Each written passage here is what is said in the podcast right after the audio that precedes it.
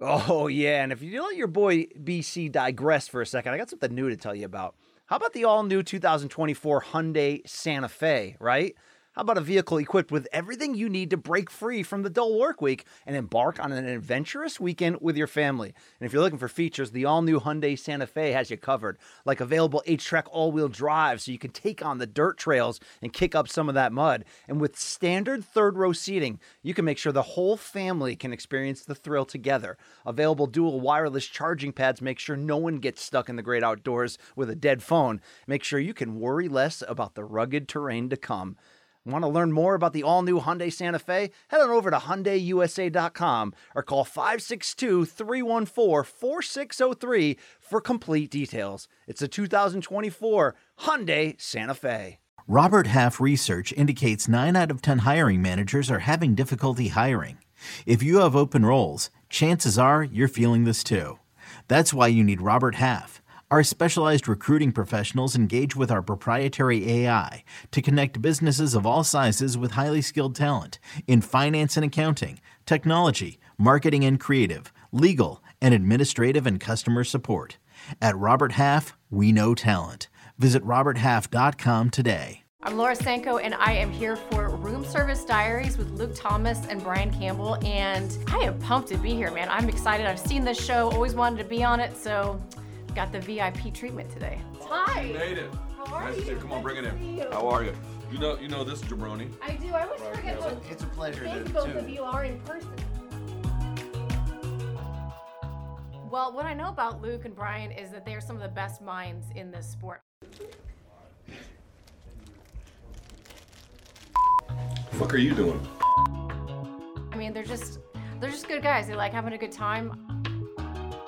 I have no idea what to expect from this, honestly. Even though I've watched some of the Room Service Diaries shows. I was a little concerned about your lack of discretion. Oh Jesus, fuck. Man, this is nothing like what I thought it would look like. Yeah, it's even sadder. No, no. you never know. I mean, these two are a little bit of a wild card. They can take it any direction they want, and I'm, I'm game. Let's do it. You know, do you have any um, lane changes, strategies you want to, you know, instilled before this? No, I have absolutely zero guidance. Did you get the photos I've already? got my Dahmer glasses. You know, I, I, I try to live my life a quarter mile at a Is this the time. dock or is this room service? I- I'm just trying to figure it out. What you're talking Yeah, This it's, is- it's, this it's, couch is Do we one time?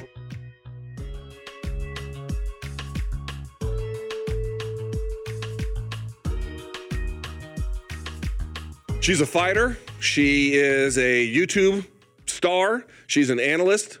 She's a many things, including the first lady of the Contender Series. And now she joins us in our pathetic studios for a She's a conversation about it professional all. broadcaster, Luke. Official broadcaster. It's Laura Sanko, everyone. Swiss Army knife. Swiss Army knife. How are you doing, Laura? I'm doing great. You could not look any bigger than you do right now. Yeah, they do this to me. They fuck with me here on the show, and I want them all to die. I And want you I, all to know. I, I, I forget how tall, but really both of you. I forget how tall both of you are. Yeah. Because I'm just used to seeing your little heads uh, Yep. on screen. Yeah, that's my then- superpower to project fat and weak on the camera, and then you know project tall and weak, but you know upon. Uh, But he's really taken over this shot. But I like it. I like it. It's your. I mean, it's your show. uh, we are here. It's UFC 281 Fight Week. What they got you doing this week? Uh, a little bit of everything as usual. I've got the weigh-in show tomorrow, which that's absolutely one of my favorite things to do. I love that show. I feel like it's kind of the first time I've been able to, I don't know, let my personality loose a little bit. And then on fight night, I'll be backstage doing quick hits, which is like the kind of a social media behind the scenes interviews with the winners and celebrities and stuff like that. So I'm a little surprised because I don't know if it's an ESPN call or a UFC call or a combo of both. And we'll talk about more of the, the commentary. I'm surprised they don't have you on the desk in between. Yeah. Have there been any discussions about there that? have, there have. I think I'm I'm hopeful that that's going to be a thing. A lot of it was scheduling. So like the the quick hits um, is an important property for them, and they really Dana in particular really likes me doing it. So um, it's kind of it was a thing that he started with me in mind. And then I would love to, you know, do the ESPN desk when I can. It's just a little conflict of schedule, but we're working, we're working around it, Luke. Yeah. Well, I got to say, the last, like, I don't know how you feel about it. I feel like the last four years or so, they've been good years for you. Right? They have. I think. Would you say it's about 2018 where the worm started to turn? Yeah, I mean, I think I definitely think Contender Series was Yeah. the turning point for me. And in fact, a lot of people think that that's where I started. and It's not. You know, obviously there I was working um, the backstage Fox stuff before then for the UFC, and then of course Invicta before that. So it really wasn't my start, but the fact that most people think it is will tell you how big of a turning point it was for me. And how have the, I mean, how's it been? Like, tell me what, tell me how your life is different now, if, if you can say something like that. It's weird. I mean, I just never. It, I sometimes have to sit back and pinch myself, even sitting here, honestly. Like, I, not that long ago, really not that long ago, I was a fan at home, scheduling my entire social life around when the next pay per view UFC event was going to be because they were not that frequent. That's our lives right there. Yeah, they were not that frequent, and like you try to figure out, okay, what bar is showing it, get all my friends together. So it's it really is wild to to see. Um, I don't know, just to see what I've been able to carve out in the last couple of years. But sometimes it takes these moments for me, like to sit back and really look at it, because I'm such a what's next, what's next person. Yeah, and but, you've you've made not just uh, uh, dramatic movements, which we're impressed by, and we we congratulate you because it's not an easy business, not an easy business to navigate. You've stuck to your guns of who you are, a fighter, somebody that understands the game, and now you're not the first female uh, analyst in UFC history because didn't we have one at UFC one? Kathy Kathy Long. Long. So that you know that was day one, but it has been a long time. Yeah. You've made a leap in that direction. So you know, I'm not like, how does it feel to be a pioneer? But really, how does it feel to, to represent something a little bit bigger than just, hey, your career is going in a great direction at the moment? It's cool. I, I have a hard time using that word for myself, um, but I always appreciate what other people do. It's it's certainly pioneering work, It's right? you know I th- I think for people who don't understand, and you guys certainly do because you're in this business. I think for people who don't understand the very distinct lanes that that uh, exist in television, maybe they don't get how difficult it was for me to switch lanes. Yeah, explain what that means. Lanes. So when I say lanes, you know there are there are well trained broadcasters um, that quite often, and, and, and I'll, I'll even go so far as to say most of the time when you have a female who went to broadcasting school, she'll become a reporter or a host or an anchor. And it's sort of that that person has the TV chops. They are excellent at the flow of the conversation, um, and they usually went to school for this. And then you've got the rest of us who hopefully you're there to hear our opinion. So to take me, so that's your color commentators and your analysts, usually people who have an intimate knowledge of the sport or have something to say that people want to hear. So to go from, you know, a reporter who very much looks like she should be a reporter to finding a way to have a voice in the sport and oh, just trying to get people to listen to it and respect it. And I, I, I know I tell you this all the time, but I feel like I have to say it again. Like you don't. It's okay. I'm gonna, I'm gonna. Both of you guys, uh, but you in particular, like you were one of the first, if not the first person to publicly and outright say, wow, Laura Sanko's got smart things to say about MMA. And it wasn't just, hey, she's cute or she's, you know, she's got a bubbly personality or whatever. It meant so much to me when you when you said that. In fact, I like I remember like laying in bed and I I clipped it and I showed it to my husband and I posted it because it was it was a big deal and it's it's taken um, a lot of time to get to get that that momentum and that ball rolling. Like, hey, she's not just this reporter lane because the reporters it's a really tough job. Like Megan is so good at what she does. When when she, when they when they time those walkouts and she nail, I cannot. That's that's incredible. walking a tightrope. Yeah. It's walking a tightrope. That's like roller skating incredible. and taking information down over the phone at the same time. And, Yes. Yeah. I, it, honestly, she and Jon Anik have the hardest jobs when it comes to fight night. Megan Olivi, Jon Anik, I mean, they get my applause all day long. It is an incredibly difficult job. Uh, same thing with the desk host. It's it's a really tough skill set. They're all different flexings of the Yeah. muscles. But to touch on what you feel like you kind of overcame, we can't, you know, we weren't the same journey. We're not females. It's a different, eh, but, you know, we're ex reporters, you know, non fighters. Yeah. Who, to some degree, are looked at for our analysis. Yeah. You know, I call boxing fights. Luke does along with me. Luke's been one of the leading, you know, non fighting analysts in the game, but somebody who obviously knows his shit. So, I think we can at least relate on when you finally feel like you have a little bit of credibility. It mm-hmm. does mean more than the, the money, the followers, the Yeah. the you know at, at that point when when you get that credibility and you got it right away because you could do the job. But you know that that really matters. You know that It does. That's It- fuel. That, It does. And I remember like I remember sitting next to whether it be Paul or DC or Bisping calling fights. And I would definitely have these moments in my head where I'm like, holy fucking shit, I'm calling fights with Daniel Cormier. Like, d- does anyone, like, are they sure I should be here? You know, I know I should be there and I know I have uh, things to say, but there's also that, that, there's a little bit of imposter syndrome that, that creeps in Yes. now and then that I that I really have to battle. But at the end of the day, uh, I know that they they respect me sitting there. It took a while. It it took a lot of stuff like behind the scenes, getting their respect and not demanding it. You know what I mean? Like it, it, it took a long time of just sort of being one of the guys. If that makes any sense. Oh yeah, it it also takes time to block the haters, as Luke knows. I mean, he'll block people for looking at him the wrong way on, on social. Yeah, media. I don't I don't tolerate fools gladly. Yeah, there I you never go. will. Yeah. Um, what was the turning point? What was the what was was there a moment or a thing that somebody in position of power saw that was like, okay, let's give her a shot? This is a great story. Um, and I have to give credit t- to this entire, everything that we're talking about. I really have to give credit to Dana. And I know that that makes me sound like a total homer and people already, you know. It makes you sound like Michael Chandler, but I get it. okay? yeah, like I, I, I, I understand that. But so it was the first, the first year of Contender Series. And he doesn't always wear his uh, earbuds. In fact, he usually doesn't during Contender Series because he just wants to watch the fights and not be influenced by commentary. Um, and for whatever reason, he threw his earbuds in. And like in the middle of the show, he got up from his spot and came in the back and I was absolutely fucking terrified. I thought I was getting fired for some reason because there were a couple times where when I went to announce those winners and I'm not an announcer, didn't come out so great. So I thought it was like, we're done with you. But he came back and he just goes, you know how he is. He's like, holy fucking shit. You really know your shit. And I was like, yes, sir, thank you, I do.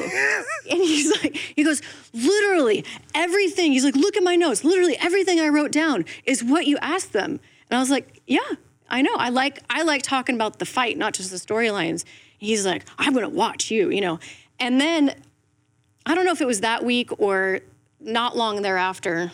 I I always knew I could do more. Like I always knew I could do more than relay information that was given to me, which is largely what being a reporter in the UFC on camera is.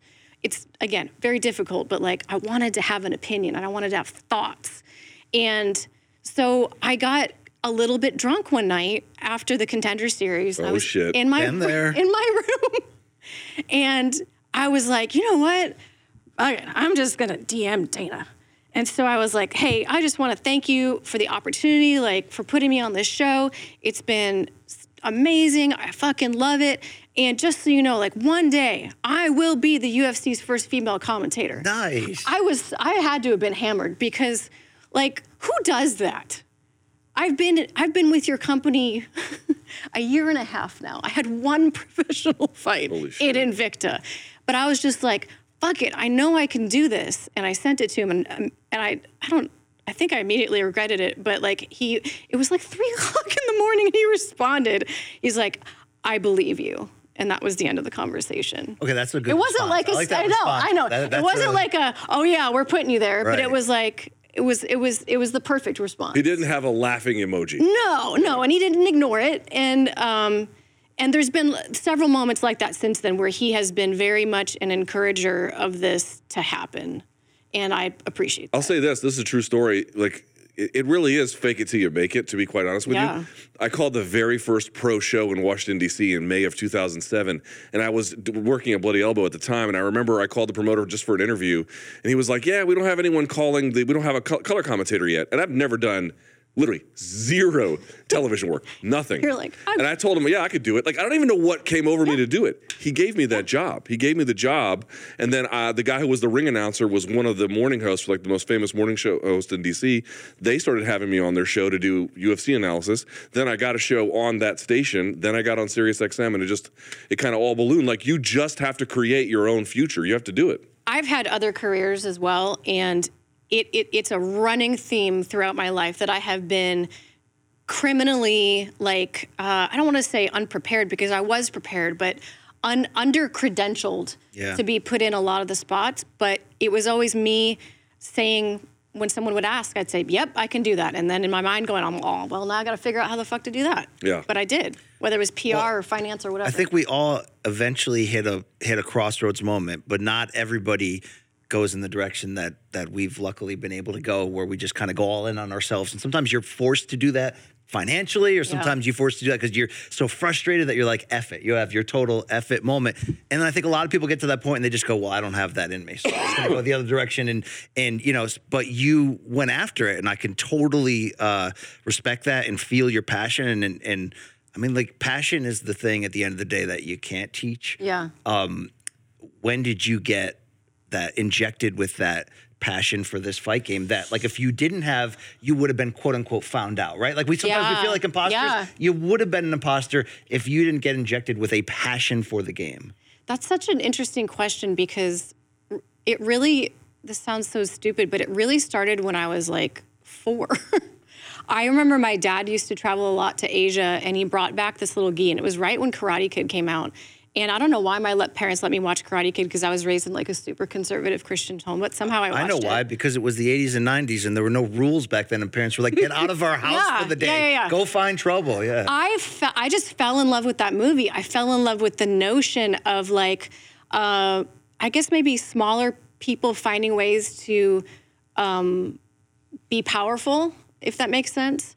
And so I remember like I put on that little gi and I'd be on my bed jumping crane kicks or whatever, and then it really just went from there. I, I did karate all through high school, got my black belt, and then I really didn't do anything during college. And I kind of thought, because I didn't compete in karate, I thought it was kind of all in my past.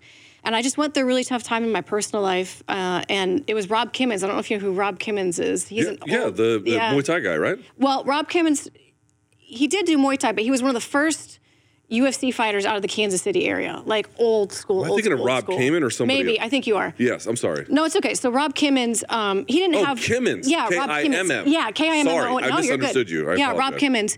I stumbled on him at like a normal weightlifting gym, and he was working out, and I kind of just never let go. Like he, at first, he was like, "No, you can't train with us." You know, like get get get the fuck out of here. I just kept sticking around and asking and asking, and um, I think if I can point to a, an, a specific moment when like I fell in love with MMA, it was probably my first amateur fight. I don't. It's really impossible. so what year was this because your first pro your only pro fight was 2013 when was your first amateur fight Uh, 2009. Okay. And I've got some that aren't on there. It's not. I. You know, the difference between six and eight isn't that big. But I have eight fights, people. um, I can't wait eight times. was any at the lava shack outside in the parking lot Oh, I fought in a barn once. I fought a girl on meth. you know, it's wow. it was it was wild. at a party or at an official BC fights girls No. on meth every Friday.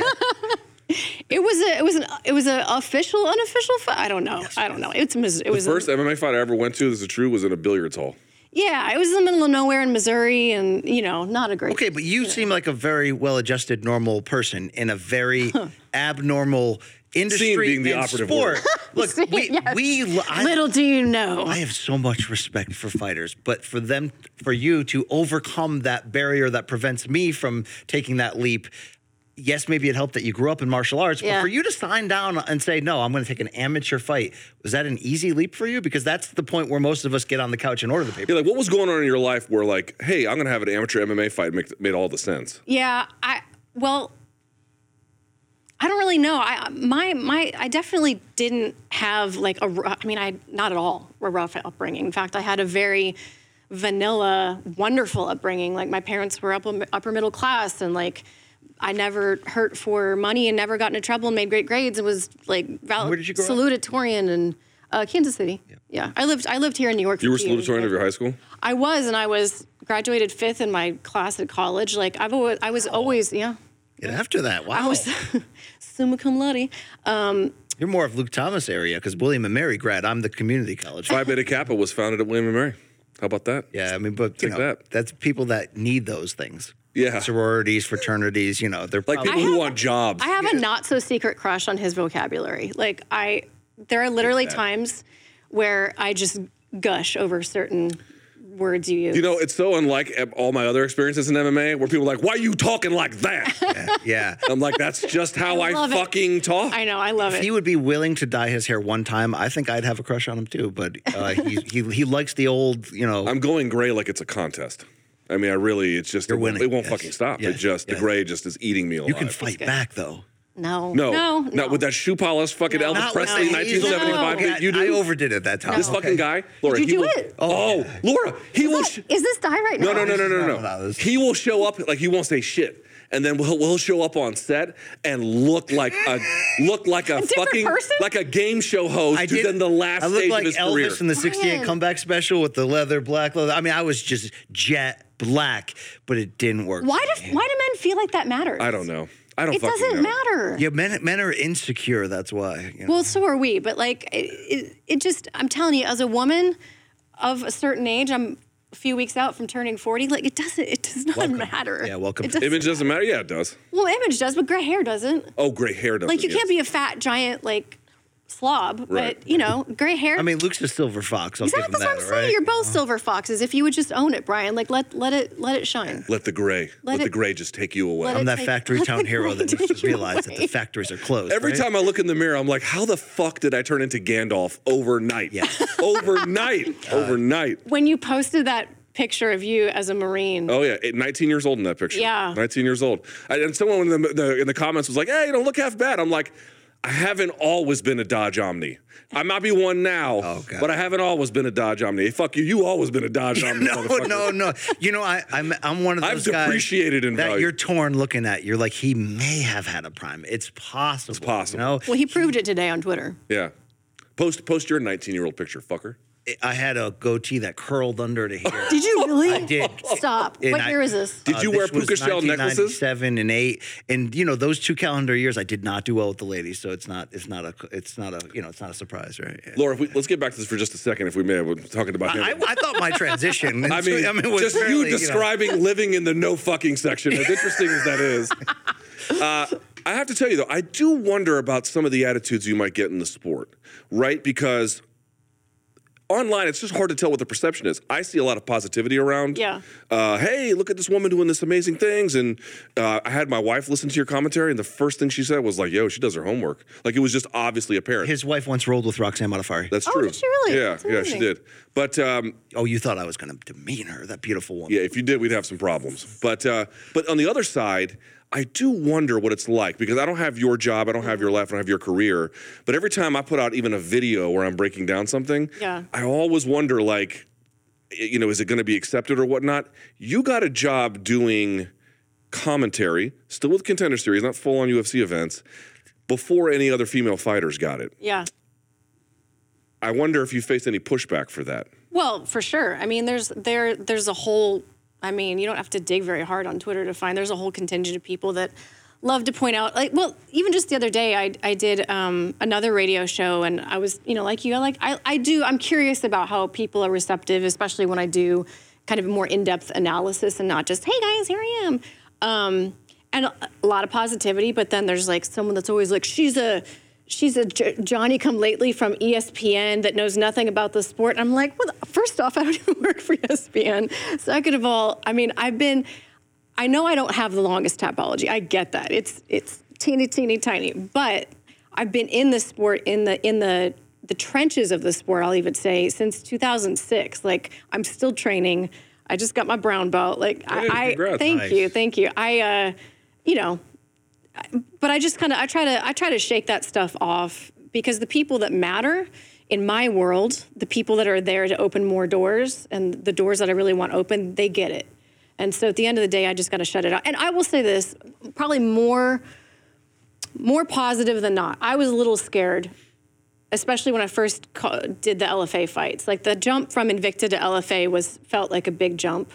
And then, of course, the jump from LFA to Contender Series also felt like a big jump. And every time I've made that jump, I've been pleasantly surprised by male and female reception of. But yeah, there's a lot of like, why is it her? And Well, there's going to be sharks, right? If, Yeah. it's, if it's a if it's a pool worth swimming in, there's going to be sharks. and I'm for sure. Listen, I'm So- I'm totally like everyone knows I'm fucking Dana, and you know. well, if you, I didn't, I and- wasn't expecting you to break and news my boss, and, yeah. and my No, boss, you, though. and any guy I've ever seen facts with they're the to- total facts. But do you echo what like the pro wrestlers will say when they retire? What I learned in this business is you can either have friends or make money. yeah, I mean, at some point in Yeah. in this game, maybe in any corporate structure where people are trying to make their moves, um, you do have to at some point protect the brand, right? And just not and be like, I mean, Luke doesn't give a damn. I actually respect it to a degree. I, do don't too. get it, but like Why he doesn't it back give on me? a damn what people, what his followers. He'll try, he's like like thirty dollars to ask a single question, but they still pay it, Luke. But you you don't care about them at all. But us normal people, we have like heartstrings and like Yeah. we're reactive sometimes. in no way, shape, or form are you a normal person. I want that to be so um, I I mean, I guess you got to just you know. Is there a question there? No, it's just it's just people that you know people that have crawled through and, and made it. Luke, they they like to have sometimes like to sit around and just talk about their Yeah, success. just you war, know? war stories. Successful people. Yes. I will say this, and hearing you talk about this and like, you know, some of the bullshit I've done to get ahead at all. I hate the things you have to do to win in this world. I really Yeah. do. Like the you have to like pe- You got to play the game. Luke. whatever whatever little bit of success I've tasted has taught me it's like now I know why assholes finish first. Yeah. Right? Don't you feel that way? I do, I do, but I'm I'm genuinely trying to like combat that because I I have that converse the conversation we're having right now I have with myself all the time where it's incredibly frustrating when certain things play out the way that they do or certain people have attitudes that are completely unjust and unprovoked and whatever. There's a lot of like um, she shouldn't be having the success she's having, so let's you know let's It has been fast. I will say that. Yeah, and- Or or I know you worked all that time and then there was the turning points at around 2018 or so, but it has been meteoric since then anyway. For sure, it has, and I've worked my ass off for it. That that's probably the part I get. Um, Long time in the cocoon before the wing showed. Yeah, fair enough. I love that, Brian. Fair enough, I'm fair stealing enough. that. I'm still, I'm still wiggling out of that cocoon over here. Uh, I don't remember what the question Yeah, was. Yeah, me neither. But I got a great follow up. All right. So the the real drug in this game in broadcasting, in my opinion, is being able to lay your finger on a fight, add the soundtrack. You're not in the cage anymore. You know, I'm not in the boxing ring, but somebody decided it was a good idea to pay me money to put on a suit and help, you know, author or throw a dab of myself onto the soundtrack of the call. Yeah. Being there is a drug, separate from the money, the prestige, the oh, this is all I ever wanted to do, but didn't think I could actually get here. The drug of me showing up every time is that I'm inches away from a live fight, and whatever the hell I react is is the the record of, Yeah. of no. You know, I'm not trying to put too much pressure on a call because you can watch it without the volume like Luke and nobody knows what we're talking about. But do you feel that drug every contender series when you go out there that there's an energy, there's something insanely fun and dangerous here, and I'm right in the midst of it? 100% I do. And it's not unlike fighting. It really isn't. And that's probably why I was so drawn to this side of things because when I knew I wasn't going to return to fighting after having my son, I had to stay close to the sport. Like it's too much in me, it's too much in my bones, too much a part of my day to day life to just not be involved somehow. I would have been a manager or an agent, something. Um, but yeah, the to sit there and to be able to, I think the word you used is perfect to author, to communicate the art that someone is is displaying. And I think, I think for me, because of the way that I stepped away from the sport and like there never was an atom weight class in the UFC. So there's like there wasn't a reason for me to push on that side of things. Um, I think that I live vicariously through the fighters, and I mean all of them. Like win, lose, or draw, you might even be fighting a teammate of mine. I still like care about telling your story as, as properly as I can. And when I say story, like the story of how you express yourself in a fight and doing my best to do it justice. And to me, because I don't have a belt to point at or a long tapology page or whatever, I know I have to compensate. Right. And I do that by doing an inordinate amount of research on everything I can, which let me tell you, with Road to Road to UFC, Not easy. it's so hard. It The was- names alone are hard to pronounce. I I I'm not overly proud of my commentary on that show because it is it is so incredibly difficult to keep the names straight and to keep people's stories straight and we don't have any background information on them. It's very different even than contender series. We don't get like the the sit down, like kind of get to know them as a person and be able to attach a story to who they are as a Also, fighter. it's a two man booth, not a three man, correct? Yes, and I'm the only, yes, exactly. That was another jump that felt scary at the time because there's a little part of me that's like, well, they'll accept me as this third wheel that chimes in and says things here and there, but you know, which is totally fine. I, I, I don't mind that. I actually like that role. I get that DC, Mike Bisping, Paul Felder, whoever, those are the guys. I just want like a seat at the table. But then when I'm the only one at the table, it's like, well, here we go. You know? For women who want to get into broadcasting in combat sports, what's your advice? What's the what are a couple good lessons you've learned? Um, you have to do a lot for free first, and a lot. Oh, yeah. Um, and and and that and just accept that. Like the first MMA media gig I had was for when Titan FC was back in Kansas City all the time, the old days on AXS TV. I just really wanted to go to the fights because a lot of my friends were fighting on it, and I just wanted to go to the fights and sit cage side. Um, so I offered, I don't remember the name of the blog, but I offered some blog like, hey, I'll sit there and type out blow by blow horrible recaps. Like then he threw a left hand. Next like it was atrocious. Who would who would want to read that? But it was a reason like i got a ticket. I didn't make any money but i got a ticket and i got to sit right next to the action. And that was like that was 2009 so All those hours mattered, by the way, in the end. They all Um, And they all put, make the puzzle. They're all important pieces in the end. They did. So, like, even as an amateur, I, I obviously wasn't anywhere close to commentating or communicating what I was seeing, but I was looking at fights differently, I think, than I would have otherwise, for sure. So anything else besides working for free to start? Okay, so working for free at the start and just accept that that's okay.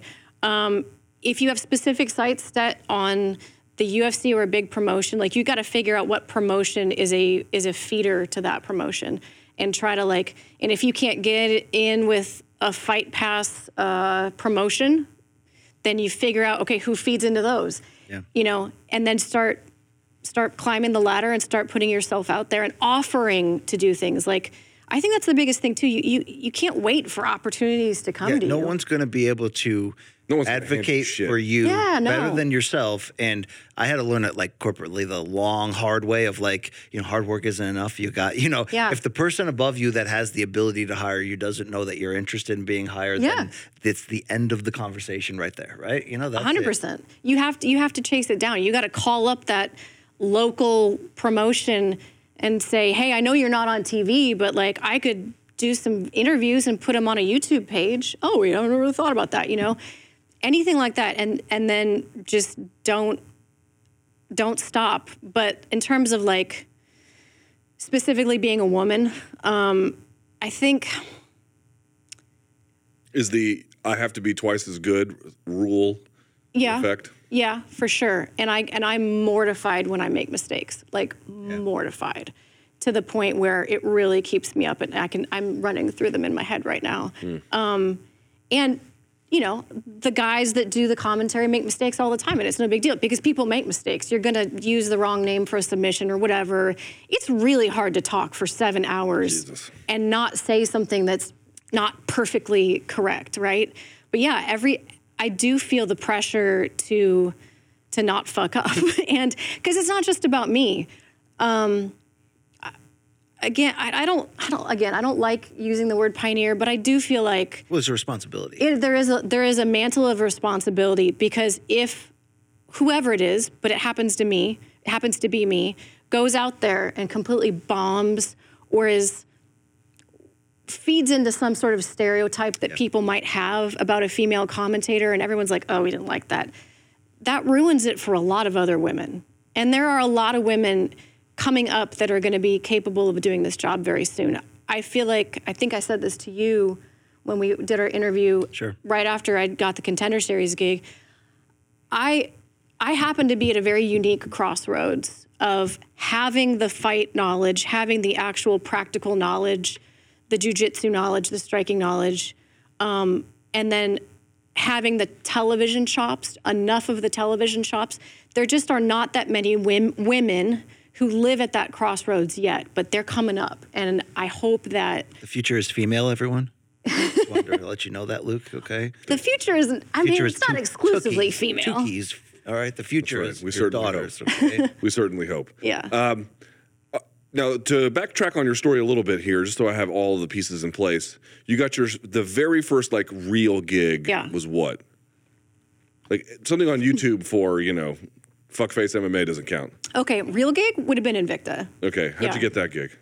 Uh, Shannon Knapp, the owner at the time, literally called me out of nowhere. Um, I had either just had my son or I was maybe even still pregnant at the time. I think I had just had my son. And she probably knew, you know, MMA was not ever going to be, I shouldn't say it. I wanted to have an MMA career if if it was going to be in the UFC. But for Invicta to be the apex was not enough for me financially or time wise. So I think she kind of knew that. And she just called me out of nowhere and was like, hey, Marloes Coenen is coming to town. We don't have a sideline reporter. Would you be willing to interview her on air? And I said, yes. Mm-hmm. And then I proceeded to say, but Shannon, you do know I've never held a microphone before. I've never looked at a camera before. I don't. And she's like, you'll be fine. I can tell you're going to be good at this. So kudos to her too. And that led to Fox Sports. And that led to yes, that led to an audition with uh, with Fox Sports, uh, w- specifically for the UFC. It wasn't like Fox Sports in general. They were see, okay. they they auditioned me. Actually, they auditioned me as an anchor, and I had never worked with multiple cameras. I had never worked with It's not uh, so easy, is analysts. it? Yeah. It was awful. It was so awful. People don't. I mean, I have a hard time with it still if they don't have the trail lights on them. It's Oh, hard God. to follow which way to I'd go. never, I'd never read from a teleprompter. Like that's Right. still to this day. That's the only time I've ever read from a teleprompter, which is incredibly. I mean, I could. I mean, I get Ron Burgundy. I understand his pain. they could have put anything in there, and I would have said And so, it. did you do? you- So you didn't do any PBC on boxing No. uh, with you with uh, with Fox? Just I did not. UFC. I did not. Just UFC. So they they auditioned me, and I'm sure they were like, "Well, she is definitely not cut out to be an anchor, but knows her shit. So let's see how she does as a reporter." But even and then, when it went to ESPN, because Uh-huh. Contender Series didn't start till the ESPN era, correct? No, it was before. It was on Fight Pass only. That's right. Yeah, that's right. Yeah, Excuse back me. in yes, the what am I no, back in the course it old school, it was ninety. I'm not exaggerating. Ninety-seven degrees where you see me doing those interviews in this hallway. Ninety-seven degrees, and full of marijuana smoke in the in the first few weeks when they were just letting Snoop, Snoop do his do, yeah. thing. Oh, it was incredible. What a, what a time to be alive. Reminds me of the studio. What is, what is, I was hoping for more of a cloud when I walked in. To be honest. Well, our cameramen have all, uh, you know, vaped and, and ingested edibles instead of smoking right in front of us. They're very strategic in their intake. You know, big fans of these guys. Everyone looks very mellow as I look as I look out. Well, I mean, TikTok is very important when you're filming a show. You know. What Yeah, I'm saying? um, Look at Is that what I, doing? I don't see how Luke could go. You know, Greg, I, I love you as a broadcaster here, but you did something most of us scumbag MMA media members will never do. And in 2013, was it Invicta 3? Invicta Four. Invicta 4. Invicta 4. You took on, hey, recent BKFC fighter. Oh yeah, Cassie I forgot about that. Robb. Yeah, yeah. And I believe you submitted her in round one.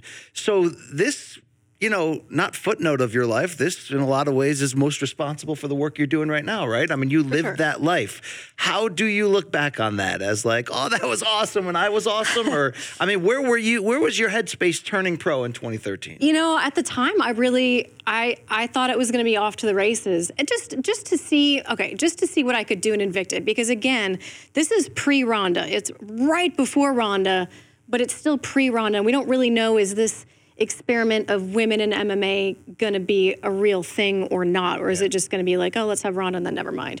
Um, so it f- very much felt like I was at the apex um, of MMA for women at the time. Carano and Cyborg had opened people's eyes that it's possible Yes, in a lot of ways. yes. But it, it hadn't taken yet, right? Yeah. said it before when I first started covering MMA, they had three minute rounds Exactly. for women. Like that was that changed while I was covering this shit. it was yeah it was very very different times but i did envision like oh i'm gonna do this and i'm gonna i'm gonna work my ass off and become an invicta champion.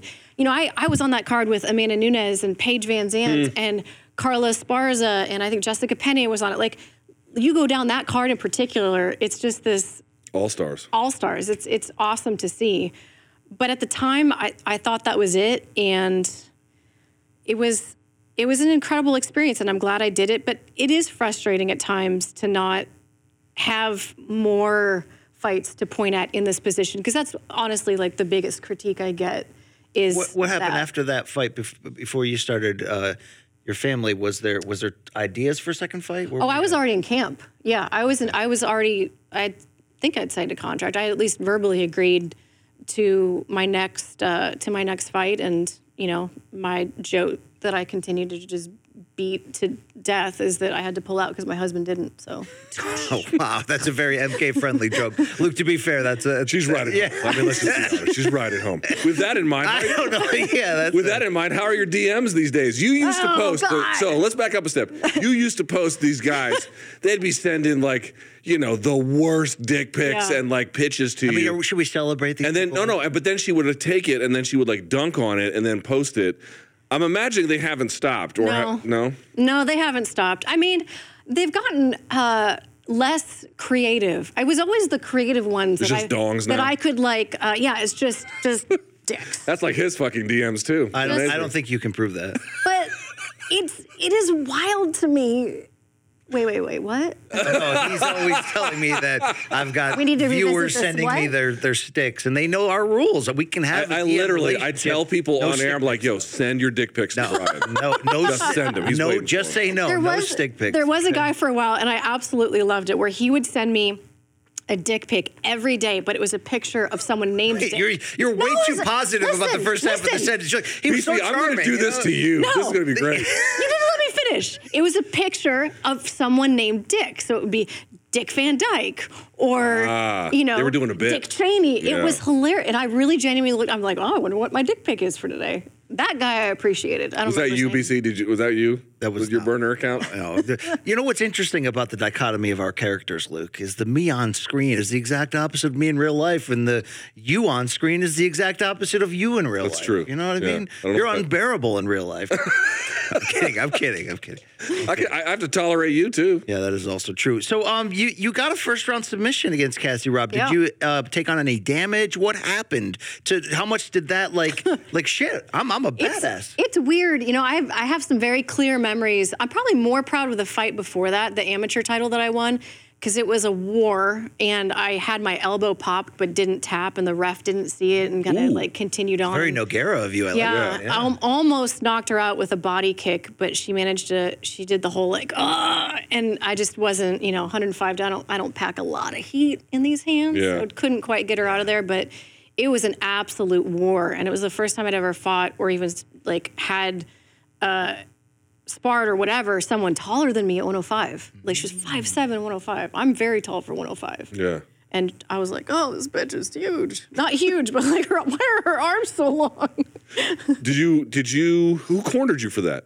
Uh, that would have been, let me think about this. James Krause Okay. and Tim, maybe? Elliot? Tim Elliott? I'm, I'm, this is a long time ago, but I know James did because I remember hearing his, his voice like in certain, certain times. I think, she- Oh, giving instruction. Or yeah, and like, and like when she had me in the armbar and yeah, it was, it was cool too. Cause like I, it was, it was right as he was transitioning from a teammate to kind of, he wasn't yet a coach on the team, but in that camp in particular, like he helped me figure out some strategy for what would work against her. And the body kick was something that she and I were, or he mm. and I worked on a lot. And so I remember him saying like that was a really cool moment for him because he's like it was the first time I like kind of had a game plan for someone and we worked on it and then it played out in a fight. So So what's the goal here? You trying to get on UFC pay per views? I mean that's the ultimate goal, but the the immediate goal is to be um, on UFC fight nights. Yeah, I would like to do that very much so. How realistic is that? Very. Oh, it is. Yeah. Okay. Very. I mean, have you? I do the Can you share to what extent you've gotten feedback from the folks who are in charge of production about how you've done with Contender Series? They, I think they've been, uh, I think they've been pleasantly surprised. There was, I did a, I did an audition, um, you know, because that's this is the part of stuff that people don't realize. Like, I've had a lot of failures. It's Oh yeah. outwardly, it's like, oh, this meteoric rise or whatever. But there's been a lot of stuff that's happened back behind the scenes where people have been like, oh, we're never going to do that. Like, that's, we would never do that. Or like, why would we ever you wouldn't you wouldn't fit in that position or um, okay we'll give you an, an audition and then i fucking bomb the audition or whatever the case may be um, so it, it it took a lot to get that spot on the contender series and i knew that first show with paul that i had to like it couldn't just be pretty good it couldn't just be like oh she was yeah, she was okay You had to throw a no hitter. I had to, I had to, I had to, I had to. And I'm not saying it was perfect, but I feel like I achieved what I wanted to achieve. And uh, yeah, I think as a result of that, they've they've seen me grow, and I think them giving me the road to UFC. I don't want to know. I don't want to say it was a test, but to be the only color commentator now, John Gooden, he knows That's a pro. as much as any. You know, that's a so pro. It really, in many ways, like he provided a lot of. Seems like uh, a gentleman support. too. Like He's if I was in a foreign country and got like shit blasted, blackout drunk, and I committed like a felony, like I would want him to make sure I got back to my hotel room. He, that yes, he's that guy. He's that. But he also, I will say this about him: he's If you're out there, John, yeah. he's he's he's a little bit more. Uh, he's less of the bow tie in person than you might imagine. Oh, he'll he'll, he'll he'll he'll let. He's got a little- he's a little saucy? He's a little saucy. He's a little yeah, saucy. he'll In run a in little "How's your father?" So wait, In so a good way. Does good this mean in 2023 we'll see you doing fight nights? I can't make any uh, any declarative statements at the time, but I feel very I feel very optimistic about. Take the over on that. Yeah. Yeah, that'll be fun. Yeah. Holy shit. Yeah. Wow. Um, that would be truly a monument. Have you? Have you I don't know. Like, what does that It's mean to hard- you? it's Does hard. it mean like it's a? It's certainly an. It's certainly an upgrade to what you've been doing. Although you've been doing great things. What would that mean to you? Is is that fulfillment? Like, what is that exactly? I think about that a lot, and it's a weird question. I don't, did you ever watch that movie, that car, the kids' movie Soul? Oh, uh, the Pixar one. Yes, Yes. mhm. With uh, Jamie Foxx. Yeah. That movie made me weep, and it actually made my. He was probably six or se- six at the time. Even my son was crying. Like it's a, it's It's a beautiful movie. It's a beautiful movie, and it really made me think about like I'm gonna get choked up here. If I if I get to this thing that I think is the apex, that I think is like everything I want it to be, am I am I really gonna feel that way about it? You know what I mean? Like, or is it the moments like this, the journey and getting there, that's really the thing that I love, and that is the truth. Sometimes though, it doesn't it depend on what your why actually is. Do you- Yeah. have you been able to look inward enough and realize, like, above all else, what is the reason you're willing to knock on doors, have the belief that things that haven't been done in a while can be possible or have never been done can be possible? Like, what at the end of the day is your why in this game? My why for what I'm trying to do started out very, uh, very much about myself and my self drive. Like I'm an incredibly driven A type, perfect grades, summa cum laude. Like I've always been ridiculously, annoyingly like that. However, once I started doing it and started seeing how much it meant like i just i didn't i had no idea how much it would mean to not just women like i have so many i just the other day and i always cut them out and i have a like a little folder in my phone that i stick them in this dad uh, texted me and he's like or messaged me on instagram and he said you know So I'm a father of one. I gotta find a babysitter. I found care.com and I was blown away. Through the platform, I was able to find local and experienced candidates along with their reviews and rates, which were way more affordable than I anticipated. Care.com really put me at ease knowing that they were all required to go through a background check. If you're like me and you need to find someone reliable for your childcare necessities, check out care.com. Find the ideal sitters for your childcare needs. Old Man Winter here. If I had it my way, it would stay winter all year long. Short days, wind chill, black ice, and a good polar vortex. Oh, heaven! Wait, is it getting warm in here? Your cold snap is over, Old Man Winter. Spring has arrived. Spring. Spring is here, which means it's the perfect time to get away in the Hyundai you've always wanted. Visit the Hyundai Getaway Sales Event, where you can get great deals on all of our award-winning Hyundai models, like the tech-filled Tucson and Kona, as well as the spacious Palisade. Enjoy wherever you go with the peace of mind that comes with America's best warranty and three years or 36,000 miles of complimentary maintenance. But hurry in, these deals won't last. Add more joy to your journey at the Hyundai Getaway Sales Event.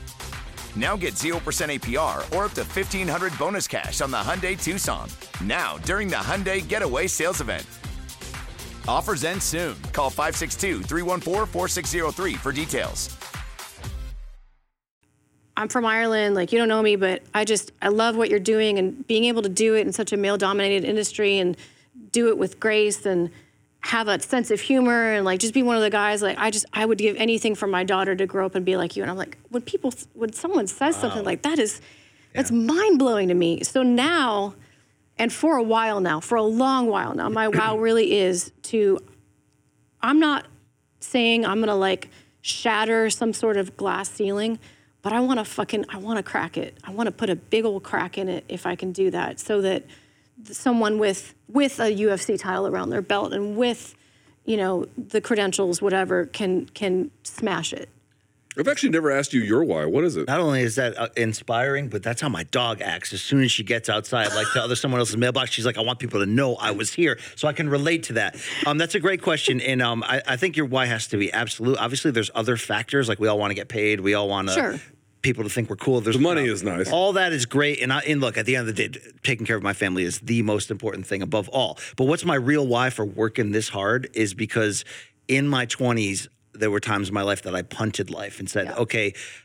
Uh, I, I'm, I'm, I understand now that I'm that I have underachieved that I that I gave it away. It's mm. my fault, but I know at the end of the day, no one needs to tell me. I know at the end of the day, I could have been a contender. I know I could have done something. This, no, never could have guessed this. Calling fights, never could have guessed that. But even if it was just being a nationally known writer, I knew I had something to give.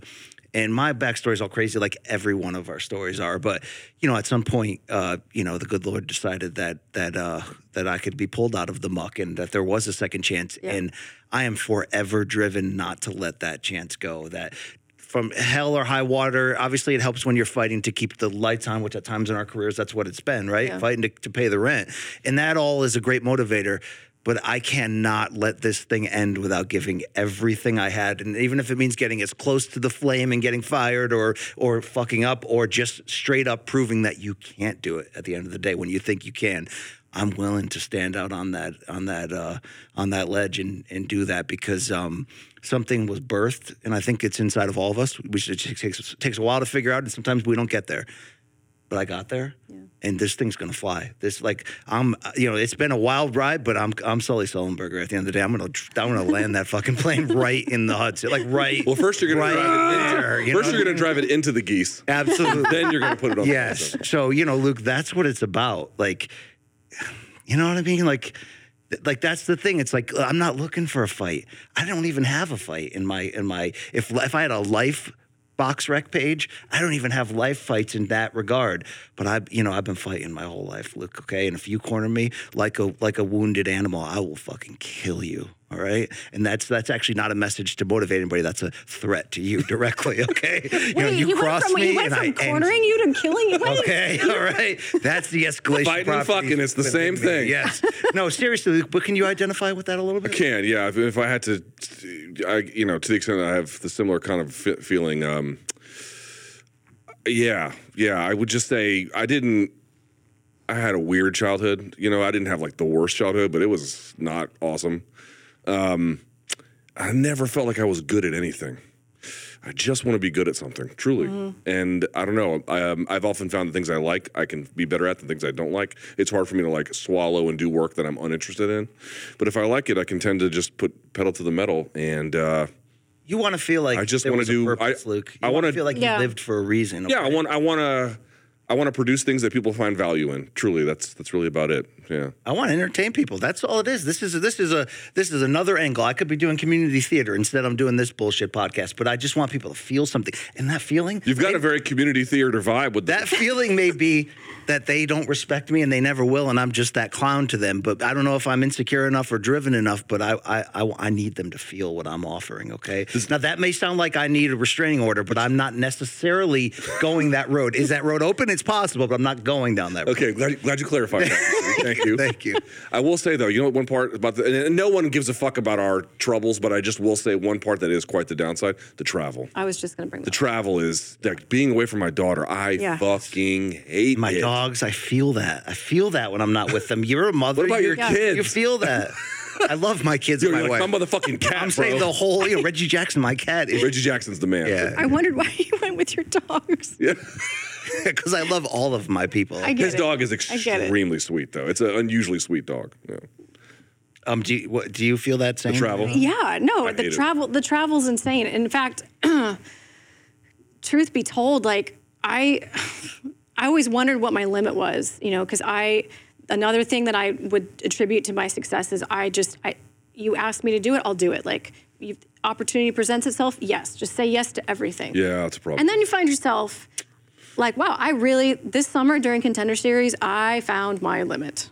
I found my limit. And it involved me in a puddle of tears on FaceTime with Mm. my husband. I can't do this. I just want to come home. Why am I doing this? What is this all for?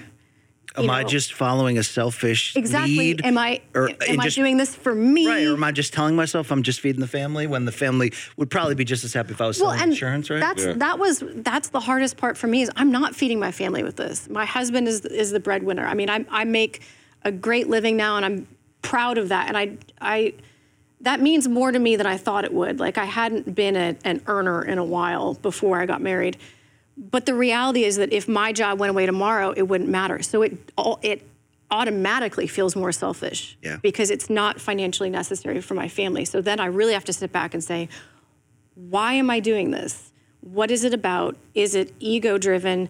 Is it not ego driven? What will it mean to my son and to my family? And how can I make sure that I don't forsake one for the other while I go down this And by the way, path? and, and get- and getting that right, figuring out when you can do that, when it's not so obvious sometimes. No. it's not so. It's not it's so easy. gray. It's a gray area, and and you would try to make it white or black enough to feel good at the end of the day. But you know, I don't know if we ever can feel good. But I think you know, as long as you got your things balanced and you got your priorities right, which you seem to have, then you'll be okay. But I, what you're saying right there, I feel, I definitely My feel. that. son, my son makes all the your son? difference. He's eight and he'll be nine in December. Ooh, okay. And I, I, he always talks me off the ledge. He's such a, he's such a smart kid for his age. He can be a little shit like all of them can, but he, when he, he's very emotionally in tuned, especially to me, I think, and he can tell.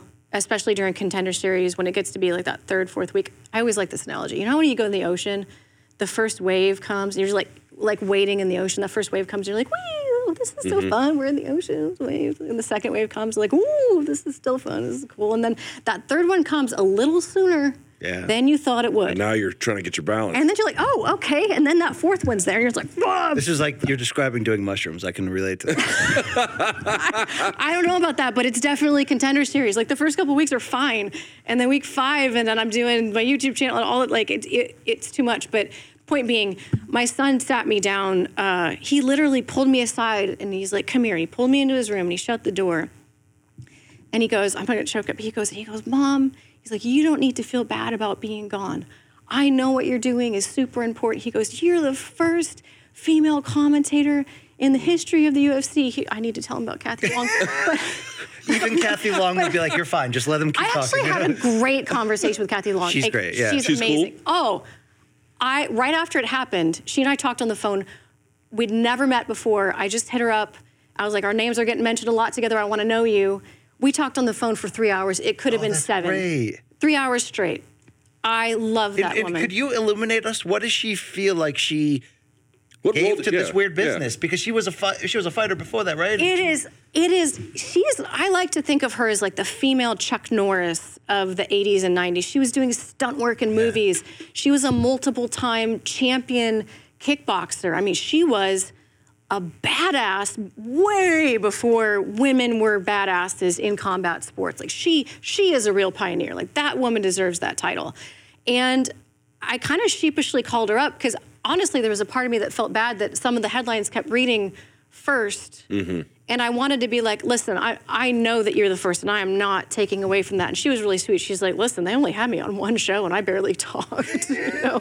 She's like, and then she just ran me through. Bill Wallace wouldn't stop burping. That's why. she okay? did. Bill She- Wallace. And, and then and what was the Jim? Uh, my brain doesn't work anymore.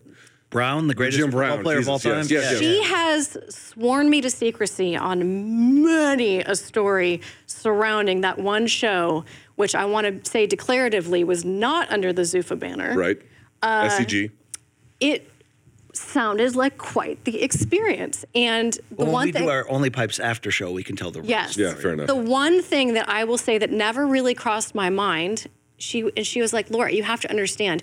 This was so far b- before the internet. The sport did not exist. So ask me as a striker when I'd ever even been exposed to jujitsu." And I was like, "Oh my God, you probably." She goes, "No, I had no idea what I was looking at. None." of course I'm a striker. Of course I can call shots, but like it was this weird, freakish thing, and like I'm expected to say intelligent things about it. And she's like, I didn't know, I had no idea what they were doing on the ground because no one knew what jujitsu was. and, and I thought, oh my God, that must have been absolutely terrifying to be this well-respected martial artist, just be thrown in this situation, like, here, talk about this, and you're like, no one's ever seen it before. You know, How are you the supposed to talk the about it? 90s were fucking wild. How are you supposed to talk about it? There's nothing. You know, I, I when uh, when my kid was born, I went on because you know you'd be up at 3 a.m. just doing whatever the fuck, Mhm. and I would started watching movies. I was like, I'm gonna watch early 90s movies. They're violent as shit. Yeah, blood right? sport. There was something happening in the early 90s. Don't you feel I like loved that? it. Where- I, lived it. I loved it. I mean, you gra- you're you're not that much younger than us. I No, so your Christian parents let you wa- watch Bloodsport? Oh yeah, my ca- my Catholic parents let me watch Oh, whenever I wanted. gotcha. But yeah, they um yeah. So uh, did you? I mean, you gre- you you were what in middle school in the '90s at least, right? Yeah, but I had an older brother, and I was like his shadow. So really, I lived the life four years older than I than Oh, I am. yes. All what the year did you music- graduate high school? I graduated 2001. 2001. Okay. But I like I lived the music, I lived the Okay, I got a MTV, great the question. fashion, whatever, And from you- four years ahead of me. For your life and your feelings, what is the most '90s song? For me, "Semi Charmed Life" by Third Eye Blind That's is good- the most '90s pull. song. I I hate feel that very song. '90s when I, I hear hate that song so much. I know, but it is so Curse 90s. that It's word that perfectly came out of 90s. your mouth. I'm gonna go here. I'm ready. I'm gonna go Sublime.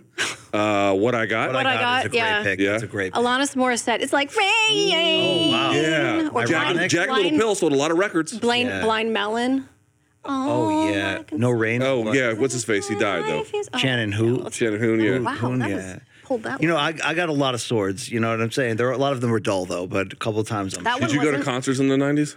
No, I was too young. I was too young, and I had protective parents. I did go to like I went to a concert that was like a uh, festival before festivals were a thing. So Bon Jovi was there, and I was front row, and I thought that was really cool because he like winked at me, um, and I was like 17. Uh, but no, no, not a big. I, I, I went to Dave Matthews. I take that back. I went to Dave Matthews. How was that? A lot of white people there, right? it, it was a lot of white people and i was not enough of a dave matthews like dyed in the wool fan where i was like yes bring on this 11 minute you know extemporaneous Yeah, jazz this, uh, solo This fantastic violin solo. Yeah, My like- brother went to UVA when Dave Matthews Band blew up. Yeah. And he was always like, "Oh, I see them out in town in Charlottesville." I'm like, "I don't care. yeah I really don't care." I, Okay, I- well, back I then, though, they were didn't good. Yeah, they were if really I'm good back honest. then. If I'm being honest, I didn't. hey, well, we still have some time left. Let's talk some headlines. All right. All right. Uh, Jon Jones. You think he's going to come back at all? I do. You do. Okay. do. Now, with that caveat in mind, does he actually win the UFC heavyweight title? Whoever that's against in whatever order. But by the end of whenever he comes back, does he have? Looks like if you're a magic eight ball, what would you be saying? Yes. You think so? I do. Tell me why. I do. I, I think that his skill set was extraordinary at light heavyweight, and I think that it's it's been such a long process. I, I would have been more worried about him rushing to heavyweight. I feel like he's been sitting in this heavyweight body for a while now, and this the dynamism of his striking at light heavyweight bring that into a heavyweight setting and i feel like it, it's going to be really difficult for people to give I, I, love thinking about him facing a ciryl gane but then you're like well jon jones can wrestle i mean Um, what do you make of the? Okay. What is your best explanation for the relative decline of his performance at light heavyweight towards the end there? I think for him, it has always been about stuff that's outside of the octagon. I really do. I, I think that to some degree, you're naturally going to have competitors that start to learn how to fight you better, right? Over time, people are going to get smarter about how they approach a Jon Jones fight. So I think we saw Dominick Reyes at the peak um, really understanding how to not, you know, get fast, get past that force field that he puts up, and Let's not shout out Maheta as well. as well, yes, yes. Thiago Santos, another. I think part of it is is people figuring Jon out a little bit, but I really attribute most of it to just him not being fully dialed in. I will say, if he can take that much time off from the sport, and while the game has moved on and evolved, It will be and- extraordinary. And to just d- jump right back in and claim a title, it's not just that he did in a different weight class.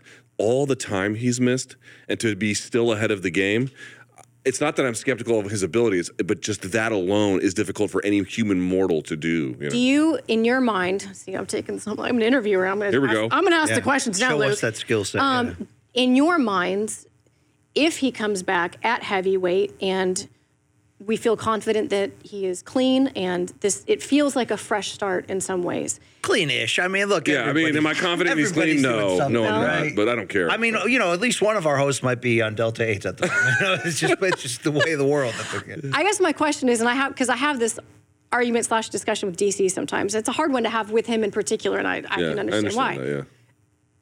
Are, do you allow him to have to remove the asterisk from his goat status if he does it at heavyweight? To me, he doesn't have an asterisk. I don't buy Yeah, to me, even with the picograms, he's the goat. Yeah. If he wins the heavyweight championship in any form, short of a you know robbery or something, he's he's not only going to be already be the goat. It's with a bullet. It's Yeah. where.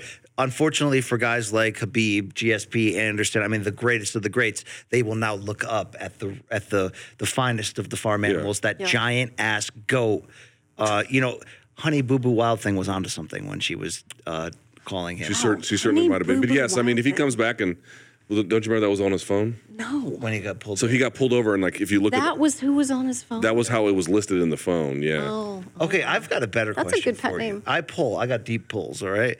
Um, you remember, of course, uh, what was it, October of 2018, when Khabib and Conor set a new UFC pay per view record, I believe, at 2.4 million buys, besting the 1.65 ish that uh, Conor and, and Nate had done in their rematch. The next great pay per view fight that could beat Conor versus Khabib are the f- two fighters in question even in the UFC and active at the moment. Is What's there- the yeah. next great crossover slam dunk pay per view that's going to rock the records? Do we, do we even have those fighters right now? It is. It's Jon and Francis to me. I mean, That can do over two mil. We have I argued so. together. I think that even heavy though they people both- love heavyweights. Exactly. Love I mean, don't get me wrong. I think it would sell gangbusters. but I don't know Raiders if it beats Stadium, bro. and Put it in the Raiders football stadium. Okay? Yeah. Go about 80 grand I to fans. think the the um, not having Jon for a long time creates this like buildup of anticipation. I if it was any Jon, if it was the second Jon Jones fight after he was returned, no. But the one where he was returned, where he returns, and if it's with a- an opponent like Francis, I don't think it does that with Stipe. But if it's Francis, I, I think I think it could. It's a huge fight. I mean, there's no Yeah. denying that. All right. Um, how long do you think Makhachev holds the belt? In other words, who is his toughest contender? These are now these are difficult questions. Yeah, of course. Well, we have a UFC commentator here. All right, I'll challenge her. Who's smashing through glass ceilings. She's trying to climb out of this couch. she You can can't answer lost. these questions, You can get what lost in that can in that she ass cushion right? right there. you know? Exactly. Based on what I saw in Abu Dhabi, I think he's going to have that title for a while. He might, right? He might have that motherfucker for a while. A while. I couldn't. You know, it was funny. I was telling him there was this uh, there was this YouTube channel that was taking people's predictions pre-fight, and we both picked Makhachev. Mm-hmm. But like even us, we were saying things like you know Charles has much better striking ahead of time, which again ahead of the fight. That was I, th- all the evidence indicated that, and then he goes in there and then just pulls all the pins out of the grenade. Yeah. I just could. I was like, "What When the he fuck?" when he lit Charles up in the first couple of seconds, I was like, "Oh shit!" Yeah. This is Because you know what? Javier Mendez, who I love, he'll say things like, dude, Makhachev's the most complete fighter ever. And you're like, Yeah. Makhachev handled Khabib. Yeah. and you're like, and you're like, Hav, I love you, but that's crazy. And then he goes and does that shit. Yeah. You're like, that fucking guy Javier might be telling the truth. So that's when I start to really start get on these hype trains with people. When you get the gym lore, it's like the Bo Nickal thing. I know we have n- virtually no footage on Bo Nickal, but it's the stories that people from his camp tell you behind closed doors, off camera, Yeah. in sheer honesty. Like, That, like in no. his own way, he's a one of one like Brock Lesnar. Like in his own way, he's Yeah. something just potentially extra special that we haven't seen. Yeah. Is that, could that possibly happen? Could Bo Nickal be that New Hope episode four? Young Uh, Luke, I mean, that she could tell- absolute bitch, young Luke Skywalker, and so was his father. Anakin. Dude, have you noticed how Black eye. Star Wars made the most important figures whiny bitches? Anakin Skywalker, You know a hoe, what? A complete hoe. Yeah, completely. yeah. Luke, Luke Skywalker won't stop crying. But when he when Luke put on the black in episode six, though, he was a bad. Now, when he turns into Darth Vader, the whole the game changes, right? He becomes like the real one. But dude, did you notice the? There's that a both lot to unpack there. so Anakin and please- Anakin and Luke are two absolute whores. Like I feel like I'm more man than Luke Skywalker. yeah, you are. You're more man I than. would have to Do you say think that. they did that intentionally to make it less intimidating? Like, oh, the average man can identify with this bitch. Yeah, but isn't Anakin supposed to be all fucking special on his midichlorian levels Yeah, and shit? dude, he's got so many mini chlorians. He outsmarted that absolute bitch Watto, that flying bug. You Hold know, on, you- let's go through this. I'm this. so out of my depth right now on this Star Where, Wars. where we, we uh, this will come out after the fights. There's no way to get it up before then. But for 281, Yeah. your thoughts on the main event? Who's going to win? I mean, this is not timely content. it's not. I just want to hear it for the record. Okay, for Fuck the off. record. I can ask. I this is a fascinating fight to me for so many reasons and I I mean I could geek out about this fight forever. When you watch their kickboxing competitions, you have to keep in mind a couple of things. First of all, and I had not really put two and two together about this, and I'm, this is not someone's going to turn this into a headline like Laura Sanko thinks. That's not an indication of my prediction. It's an interesting thing to take into consideration. When Alex Pereira fought Israel Adesanya, Izzy had, in Glory Kickboxing, Izzy had close to 100 kickboxing fights. Alex had around 20. So when you take into consideration that a relatively green Alex Pereira put on some really good performances, although I do actually think he lost the first one, but Agreed. regardless, Yeah. very He was close. competitive, yeah. Very competitive. When you think, man, his his his camp told me because his coach, not Glover, of course, but Plinio Cruz was my coach when I lived here in New York City. No way. So I called him up and I was like, bro, he like give me the give me the scoop here. And he said, Laura, people don't understand how green Alex was when they first fought. Now, obviously, he's very green in MMA, and we can all agree that this is a different sport, different. And to me, range, range is the key in this one. Izzy has got to keep this where he's comfortable in the range, but I think Alex is going to pressure him in a way that not many people have had the psychology to do.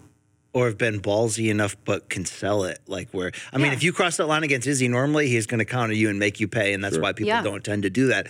Alex does seem to have this villain at the end of the video game type of feel to him that he's a like he's a motherfucker. He is. guy, right? He absolutely. I mean, you is. see that style and swag he's putting out.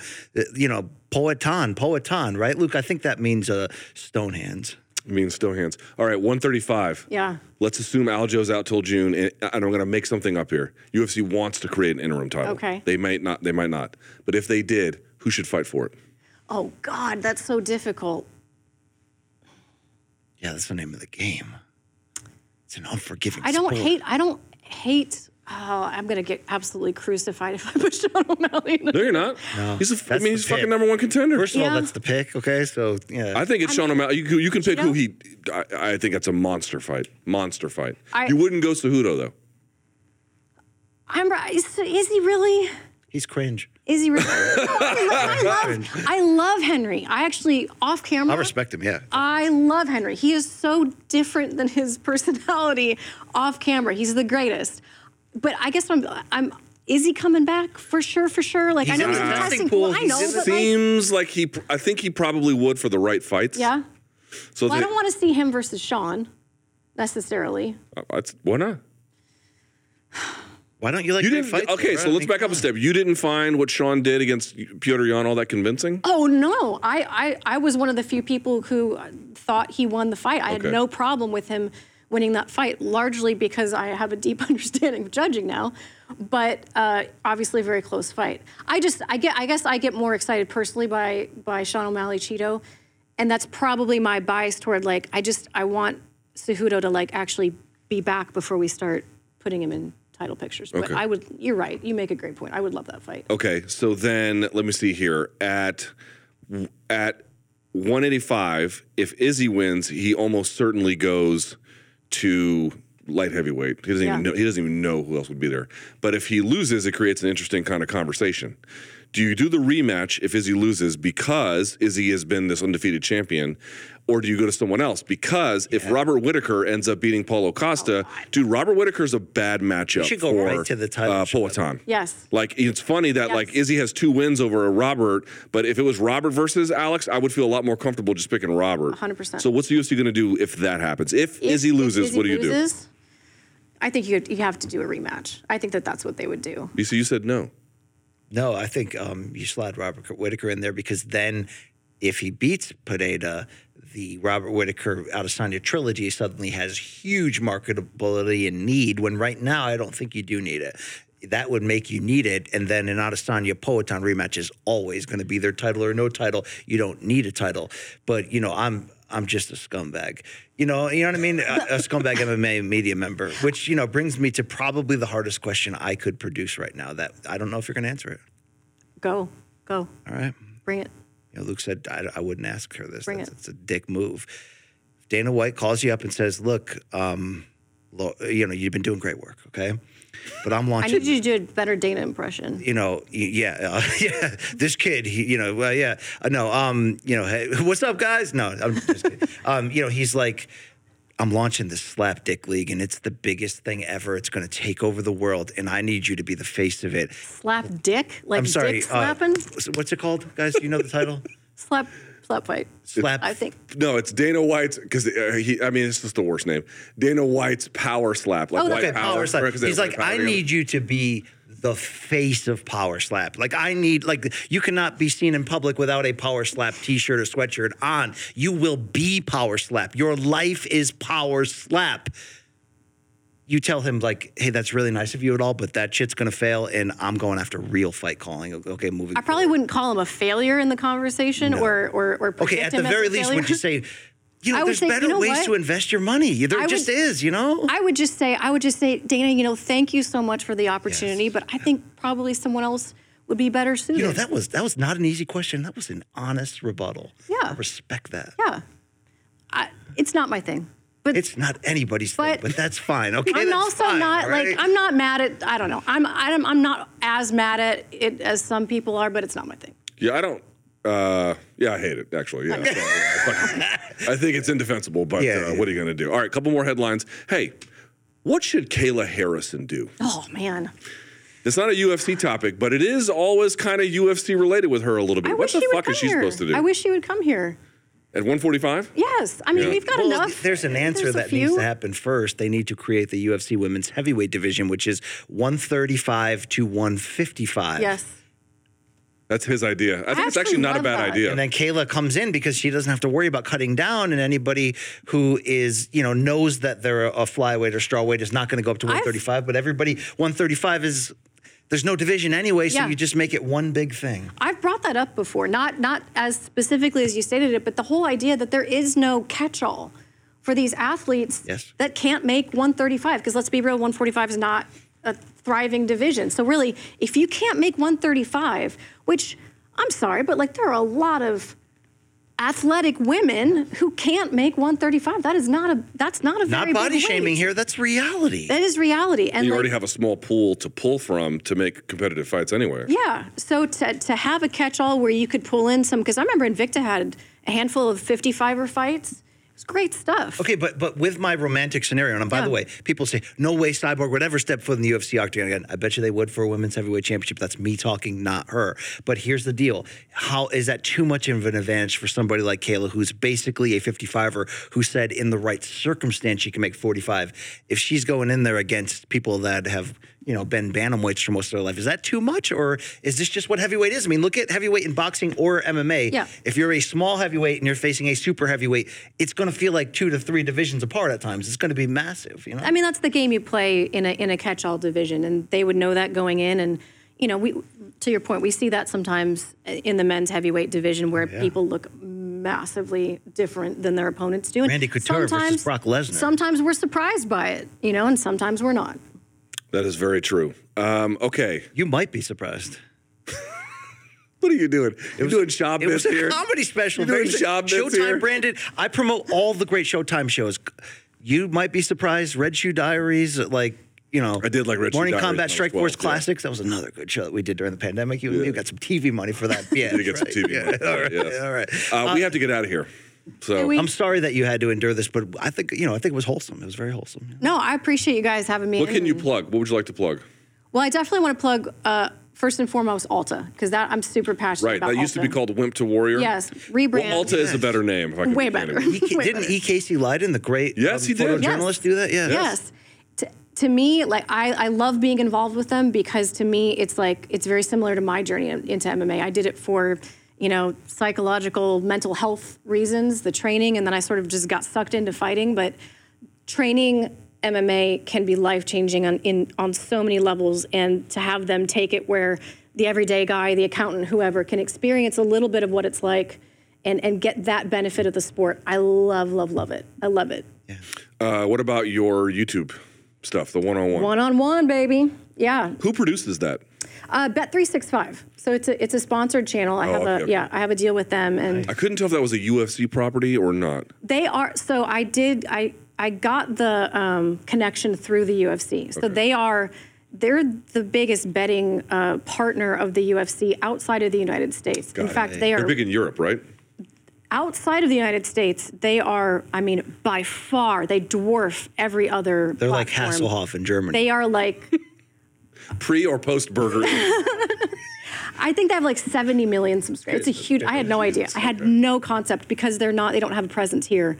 So um, yeah, it came through the UFC, so that's why it has like a, a UFC feel to it. And but thank goodness, because yeah, I, I can't handle the editing and the. I, I, I you'd get nothing from. It. All right, I got one more question that Luke said. Don't ask her. Do not fucking ask her if you have any respect for yourself. But it's a, been a- This is almost certainly a lie. It's been a long debate between us. Look, some people have gone on record and make declarations, and it just becomes fact. Joanna Jędrzejczyk once said, Brett Okamoto is the What the best fuck are looking we MMA doing? journalist in the game oh today. I really like Brett, but should we update that?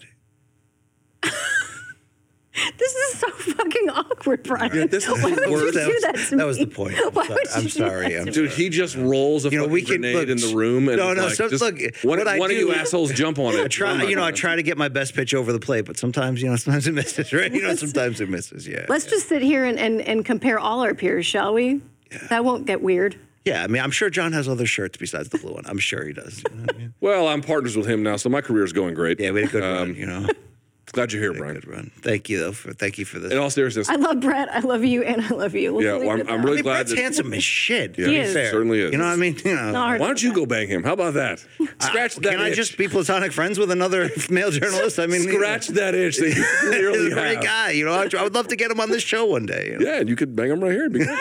okay. All right. I, I, All right, I, all right. In that day. You know, on that note, so there's one on one on YouTube. Yeah. You'll be back on Contender Series. I will. When does the next season start? Uh, I never know. Usually summer, next summer. Summer. There you go. And then I'm on maybe, the desk just next maybe, week. 2023, Laura Sanko, UFC Fight Night all. commentator, right? Come on, Brian, I bring mean, it in. forget about just Bring maybe. She's Hey, hey, hey. coming. Bring it in. No, You know- we're not gonna. right. You know, when you're when you're coming on, you're coming on. She's she's going for it. She's making moves, and I and I I don't have to wish you luck because I, I, I you know from talking to you, I know what you're made of, and you're going after it, and I Thank I can appreciate your your effort and your hustle in this. So uh, great things to come. I appreciate that. They Thank can't you. stop the hard work. That's all right. Congratulations. I'll be on the desk next weekend, so look for that. The- Only up from there. There she is, Laura Sanko, everyone. UFC pioneer. Take that, Brett. Oh my god. Celebrate and save at Ashley's anniversary sale with hot buys, your choice of colors starting at just $3.99. Ashley Sleep mattresses starting at $2.50. Plus, receive a free adjustable base with select mattress purchases and shop top mattress brands like Stearns and Foster, Tempur-Pedic, Purple, and Beautyrest Black with 60-month special financing. Only at Ashley. Subject to credit approval. No minimum purchase required. Minimum monthly payment, down payment, tax, and delivery may be required. See store for details.